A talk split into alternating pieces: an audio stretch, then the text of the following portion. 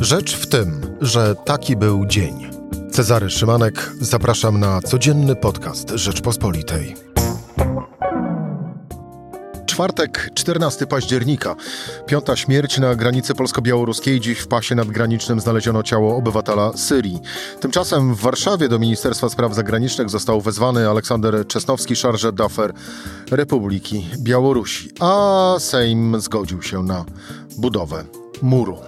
Moimi gośćmi już za chwilę Zuzanna Dąbrowska i Rusłan Szoszyn. Rzecz w tym, że zapraszam Cezary Szymanek.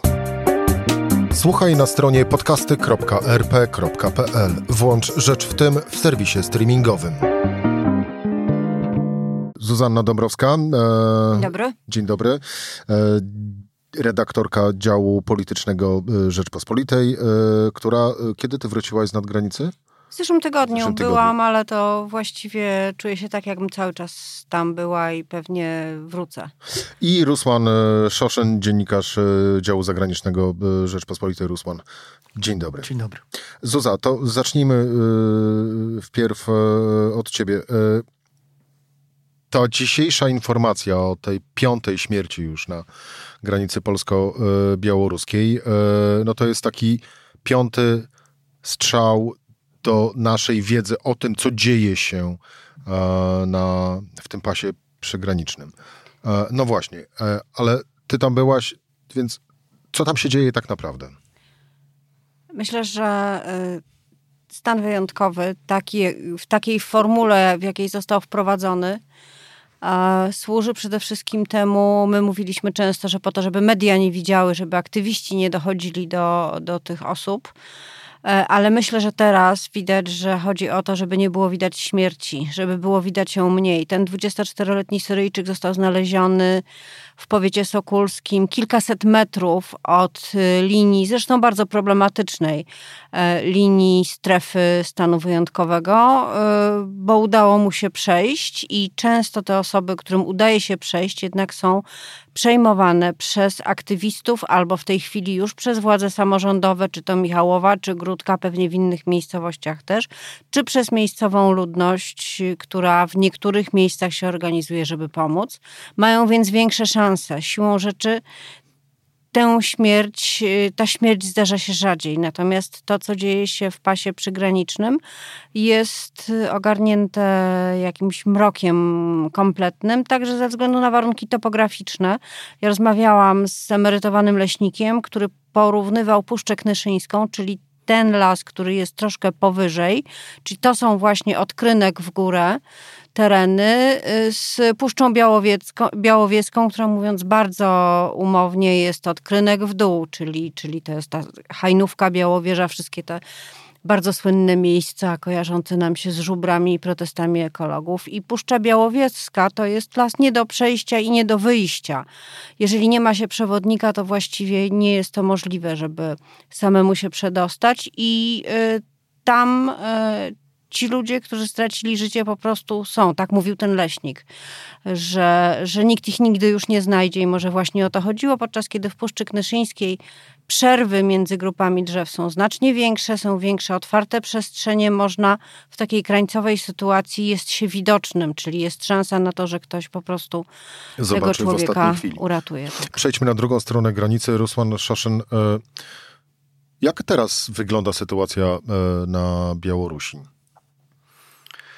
Sytuacja na Białorusi w zasadzie trudno powiedzieć, że ona coś przypomina, bo na Białorusi nigdy coś takiego się nie, nie działo i jedynie kto, ktoś porównuje to do okupacji niemieckiej, to oczywiście jest przesada, e, ale jednak tak dramatycznych i tak, e, tak szeroko zakrojonych represji nie było z czasów e, stalinowskich i oczywiście z czasów niemieckiej okupacji, żeby po prostu ludzi skazywano za komentarz w internecie na ileś lat więzienia, żeby w więzieniach już było ponad 800 więźniów politycznych, ale też obrońcy praw człowieka uznają nie wszystkich i jest ogromna teraz, um, ogromna też batalia na temat tego, dlaczego według szacunków tam dziennikarzy, społeczników w więzieniach jest ponad 2000 takich więźniów skazanych według artykułów politycznych, a obrońcy praw człowieka uznają jedynie 800. A otóż dlatego, że część na przykład jest oskarżana chociażby o stawianie oporu milicji, o próbę jakoś tam, nie wiem, przed wydostania się podczas aresztowania. To wszystko wtedy jest skomplikowane i obrońcy praw człowieka zaczynają dyskutować, a czy taki człowiek faktycznie stawiał ten opór, a czy nie stawiał, czy powinien był e, usiąść powiedzmy grzecznie e, w tym więzieniu i nie próbować tam, no nie wiem, e, wyrywać się tej milicji chociażby. No sytuacja jest dramatyczna panuje jakiś taki totalny strach, chociażby niewielu chce rozmawiać z dziennikarzami, a ci, co rozmawiają z dziennikarzami, to ja już zauważyłem, że stosują samocenzurę.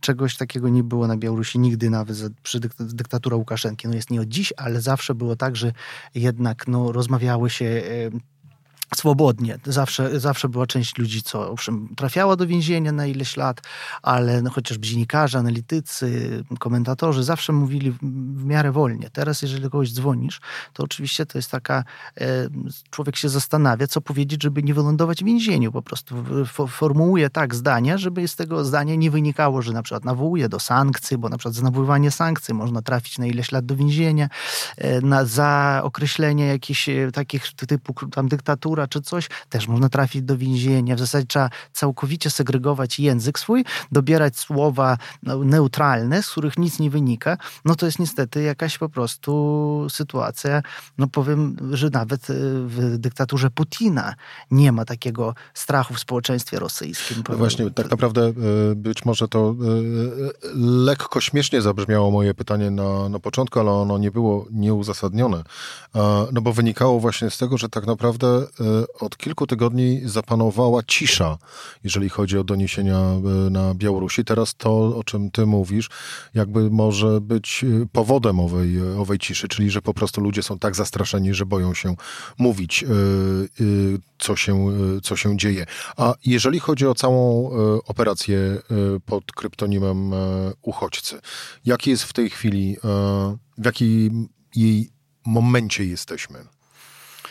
No, to są, to są, duże, duże dyskusje toczą się na ten temat, ponieważ e, chociażby białoruskie opozycjoniści znajdujący się za granicą, liderzy e, tej opozycji, to e, twierdzili na podstawie jakichś doniesień z Białorusi, że będzie próba przekroczenia grubszej, grubsza ilość ludzi będzie próbowała forsować granicę i jeszcze tam dwa miesiące temu wydawało mi się, że no to jest jakiś, no trochę przesadza, tak, no bo nie wierzyłem w to, że coś takiego może mieć miejsce, że większa większa liczba ludzi będzie forsowała fizycznie te granice. Wiedziałam, że będzie te, te, ten kryzys migracyjny i tak dalej. Jednak dzisiaj widzimy, że to się już dzieje, że już większe grupy y, ludzi próbuje przedostawać się przez granicę w jednym momencie, czyli forsując tam te, e, te płoty i, i zaskakując Straż Graniczną.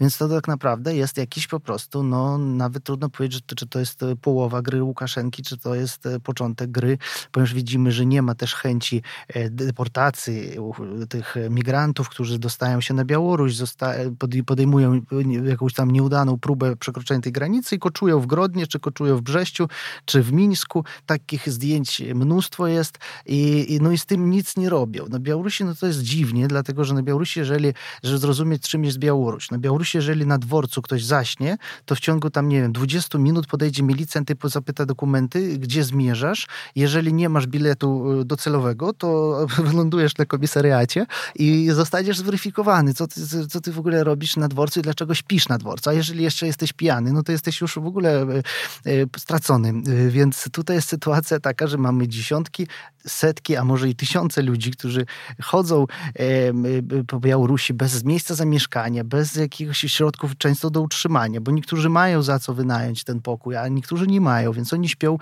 jak wskazują te doniesienia, nawet w przejściach metra, czy tam przejściach przez ulicę, i milicja na to nie zwraca uwagi. Dlaczego otóż nie zwraca uwagi? Dlatego, że były przecieki z tamtej strony z z służb lokalnych, którzy po prostu nagrania rozmów trafiły, jest taki portal uciekinierów ze służb białoruskich, milicji, prokuratury, którzy uciekli na zachód.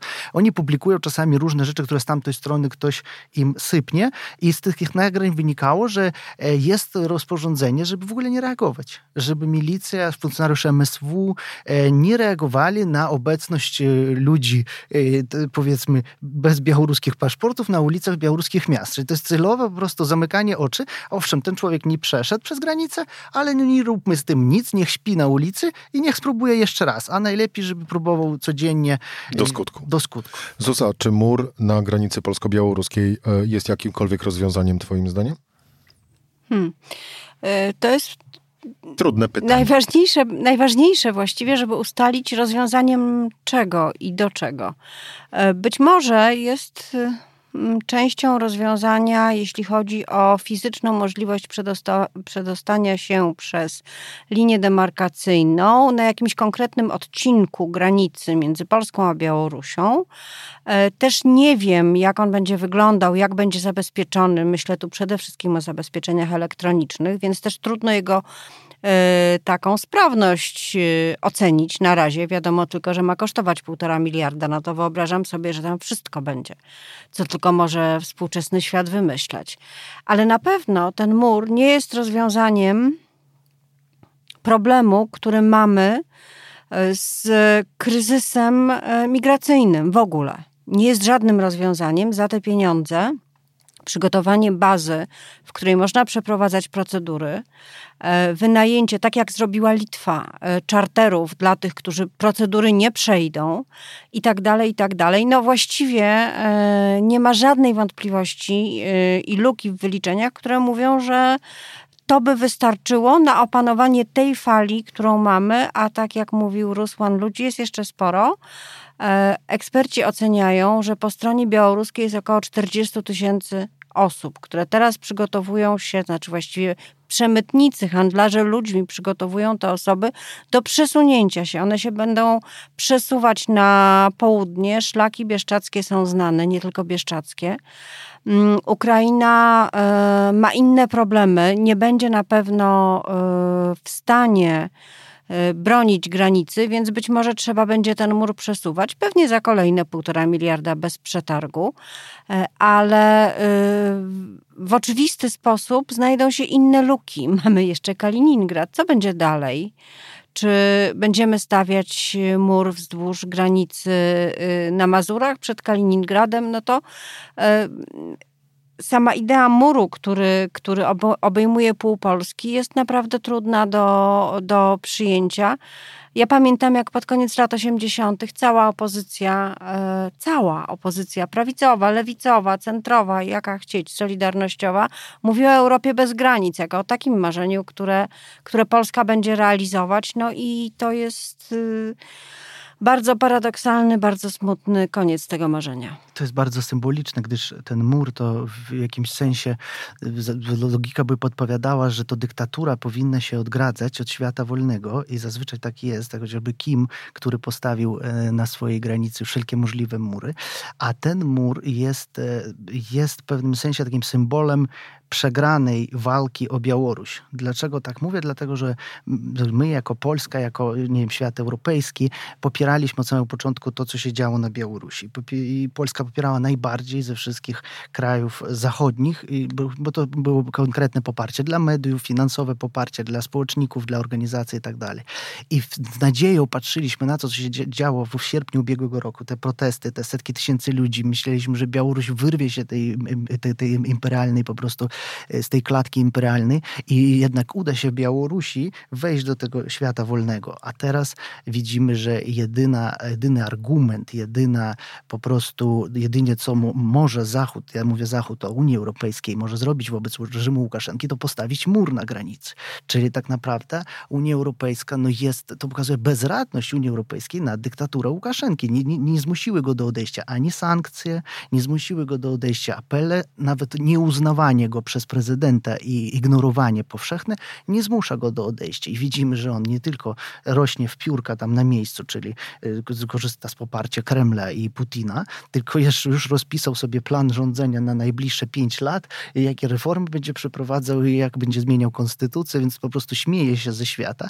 I to wszystko jest no, przykre, że to się dzieje w centrum Europy i po prostu fizycznie okazało się, dyplomatycznie, jakoś e, gospodarczo, zachodni świat nie był w stanie e, po prostu uspokoić no, dyktaturę w centrum Europy. No tak, ale też Polska dokłada się do tego. To znaczy przez to, że my twierdzimy, że my sobie świetnie dajemy radę na tej granicy, że nie chcemy nikogo wpuścić, że obrażamy komisarz europejską, która jest przyjmowana e, na, lotnisku. W, na lotnisku w czasie przesiadki e, lotniczej. E, to, że e, nie ma Frontexu, to, że komunikaty są jednostronne. Po spotkaniu z szefem Frontexu nasz wiceminister mówił, o mm, świetnie, zachwyceni są nami, z tamtej strony nic, cisza, milczenie. My nie potrafiliśmy, nie chcieliśmy umiędzynarodowić tej sprawy i teraz męczymy się z tym sami i to my sami postawiliśmy się w sytuacji e, takiego e, absurdalnego przedmurza, bo jeżeli jest mur, to jest i przedmurze, a przedmurze to jest bardzo niewdzięczna rola i to są bardzo wielkie problemy. I, i widać je już, że one będą narastać. Smutna ta rozmowa nam wyszła. Smutna. Najsmutniejsza jest, jest ta kolejna informacja o, o chłopaku, który miał 24 lata i nie żyje. Ja bym chciała powiedzieć zdanie o, o Heminie, bo on mi siedzi w głowie. Hemin to jest y, mm, Kurd z Iraku, którego, którego spotkałam e, w lesie w w nocy, którego razem z działaczami, aktywistami ocalenia e, odnaleźliśmy, który naprawdę w bardzo złym stanie, wychłodzony, e, chory, e, został przejęty przez straż po tym, jak mógł zmienić ubrania, po tym, jak podpisał dokumenty. Poprosił oficjalnie, co jest nagrane, o ochronę międzynarodową w Polsce Został wywieziony przez tą straż z Kuźnicy, z placówki w Kuźnicy do lasu. E, I y, ja bardzo bym chciała wierzyć, że on żyje. No człowiek przywiązuje się do kogoś, z kim rozmawiał o tym, że ten ktoś skończył socjologię e, w Iraku, że zostawił mamę, siostrę, brata, a teraz leży w lesie w Polsce w liściach i nie, ma, nie może liczyć na żadną pomoc. I bardzo bym chciała wierzyć, że on żyje. Jak każda z tych osób, bo każda z tych osób, niezależnie od tego, jak bardzo Łukaszenka jest zły i to wykorzystuje, jak okropnym jest zatrapą, każda z tych osób ma prawo do życia, przejścia procedury i zwrócenia się o pomoc. Polska im tę szansę odbiera. A okazja do właśnie jakiegoś gestu solidarności nadejdzie w niedzielę. Gdy... No właśnie, bo chciałem, y- chciałem cię do tego wywołać, bo mimo, że tutaj nam rozmowa e, wyszła z taką dużą dozą smutku i, i, refleksji, to jednak można będzie coś dobrego zrobić. E, Rusman. Tak, właśnie Polacy, którzy uciekli z Białorusi, a niektórzy zostali w zasadzie wywiezieni pod samą granicę prosto z więzienia, e, będą e, organizowali taką akcję po poparcie i na rzecz uwolnienia Angeliki Borys, e, liderki Związku Polaków na Białorusi, kobiety, która całe życie swoje poświęciła e, dla polskości na, e, na Białorusi, na Grodzińszczyźnie, w zasadzie kosztem i własnej rodziny, ponieważ jej nie założyła nigdy i całe, całe życie zawodowe było związane z Związkiem Polaków.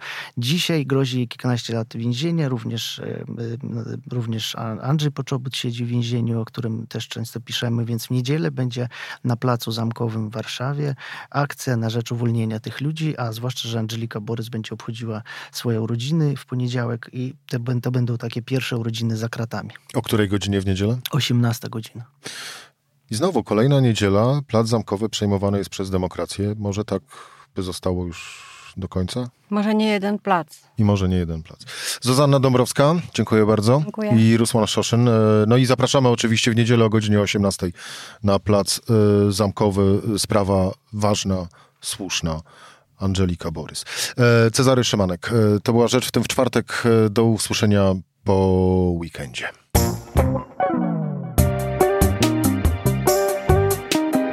Rzecz w tym to codzienny program Rzeczpospolitej. Od poniedziałku do czwartku o godzinie 17. Słuchaj na stronie podcasty.rp.pl. Włącz Rzecz w tym w serwisie streamingowym.